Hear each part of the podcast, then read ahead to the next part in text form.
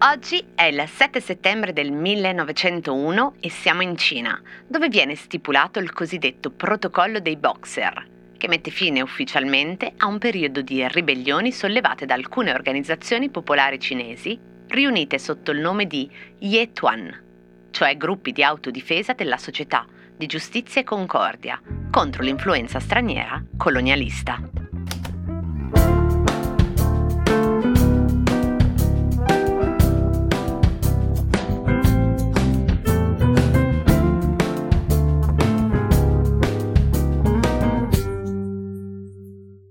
C'entra la rivolta dei boxer con il Museo delle Bufale? In questa puntata di Cosa c'entra parliamo, come forse qualcuno o qualcuna di voi già avrà potuto intuire, dell'indumento intimo maschile conosciuto col nome di boxer. E lo facciamo a partire dalla rivolta dei boxer cinesi.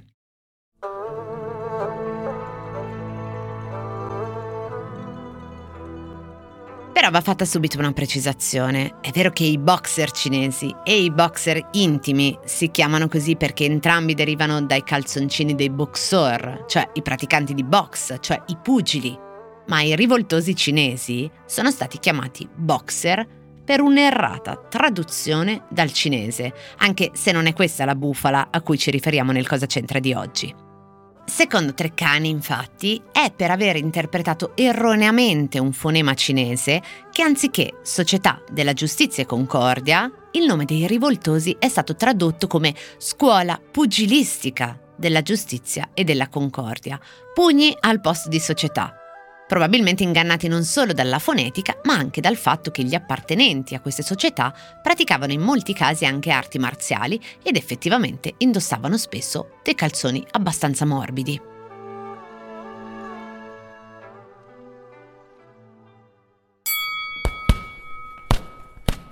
I boxer come indumento intimo invece nascono effettivamente dal mondo della box e nello specifico dalla Everlast a metà degli anni 20 del Novecento.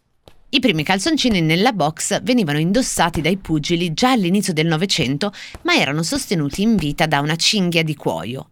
Fu solo nel 1925 che l'azienda Everlast iniziò a sostituire la costosa e poco pratica cintura di cuoio con un più comodo e economico elastico in vita.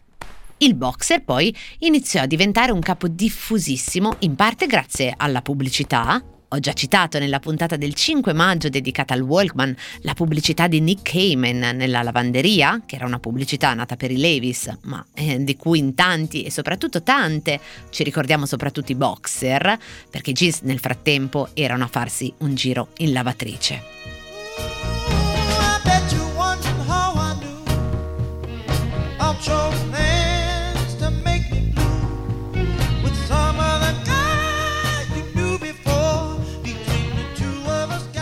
Poi i boxer divennero popolari anche favoriti dal fatto che per un certo periodo era circolata l'idea che alleggerissero la pressione sui testicoli, aiutando il ricircolo d'aria, a sua volta favorevole alla fertilità degli spermatozoi, ipotesi però rimasta tale.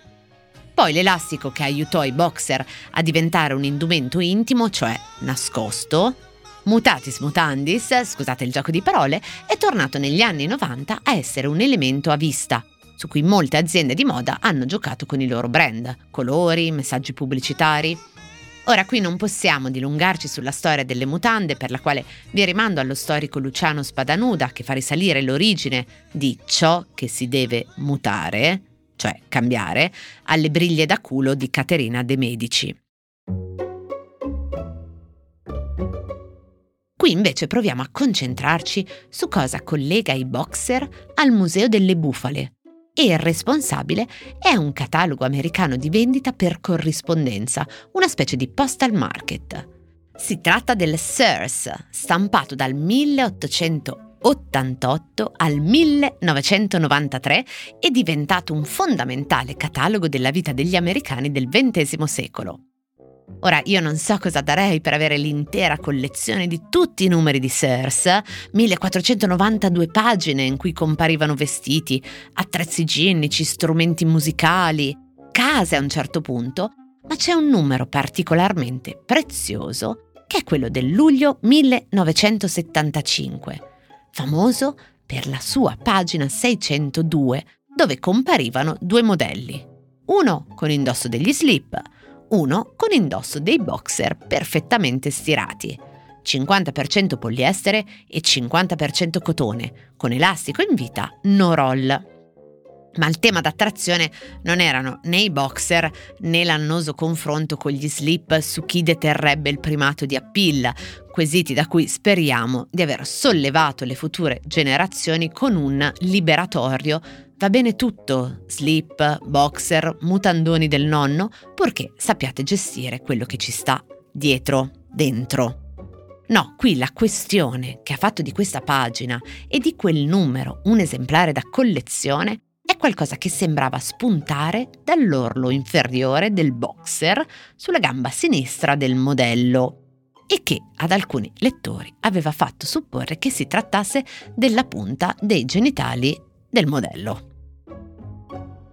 E visto che come cantava De André, una notizia un po' originale non ha bisogno di alcun giornale, come una freccia dall'arco scocca, vola veloce di bocca in bocca, prima ancora che i giornali trovassero il modo più pudico di raccontare la faccenda, senza volere o senza poter mostrare l'immagine, copie di quel numero di Sears avevano iniziato a circolare ovunque. L'uomo a pagina 602 stava davvero mostrando i suoi genitali? Ernst Arms, direttore delle pubbliche relazioni di Sears, chiarì subito ai giornalisti che si trattava solo di un difetto di stampa. Questi errori di stampa accadono e basta, è solo che si trovava in una posizione sfortunata, un difetto che si è verificato a causa di acqua, grasso o sporcizia sulla lastra, che non ha assorbito l'inchiostro. La stessa opera d'arte, sosteneva Ernst Arms, è stata utilizzata nel catalogo generale primaverile e nessuno ha suggerito che dovesse finire su Playgirl invece che nel catalogo per corrispondenza. L'azienda aveva stampato più di 15 milioni di copie del catalogo e tutte quante contenevano il difetto, se così possiamo chiamarlo e la stessa pubblicità, stampata in un altro numero, invece non aveva quella sospettosa sporgenza, quindi doveva trattarsi sicuramente di un errore di stampa e non di un soggetto superdotato, un errore dovuto alle lastre. Ma un errore casuale o un errore voluto in quella posizione precisa e equivoca? Nessuno, grazie al cielo, nonostante fosse estate e si sa che la stampa ha bisogno di riempire le sue pagine, andò alla ricerca del modello, che oggi avrà probabilmente una settantina d'anni. Ok, ma cosa c'entra tutto questo con il Museo delle Bufale? Perché è lì che ho trovato questa storiella. È un museo abbastanza singolare, si chiama Museum of Oxys. È stato fondato nel 1997 e raccoglie una serie di inganni, leggende metropolitane, raggiri che hanno circolato dentro e fuori la rete in questi decenni, inclusa la storia della pagina 602 del numero di Sears del luglio 1975. Ah, e se lo cercate, il Museo delle Bufale, non fatevi ingannare come ho fatto io. Il Museo delle Bufale si vanta nel suo sito di avere una sede a San Diego. Mostra pure un'immagine della facciata del museo che espone fuori dall'ingresso una strana creatura, un jackalope, credo una specie di incrocio impossibile tra sciacallo e antilope, e dice di essere aperto 24 ore al giorno, 365 giorni all'anno. Ovviamente anche questa è tutta una bufala.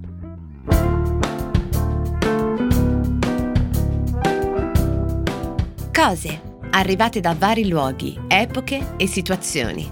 Sono sintomi, sono diagnosi e a volte sono soluzioni. Messe una accanto all'altra ci raccontano chi siamo. Io sono Chiara Alessi e Cosa c'entra è un podcast del Post in cui partendo da un fatto del giorno vi racconto la storia delle cose.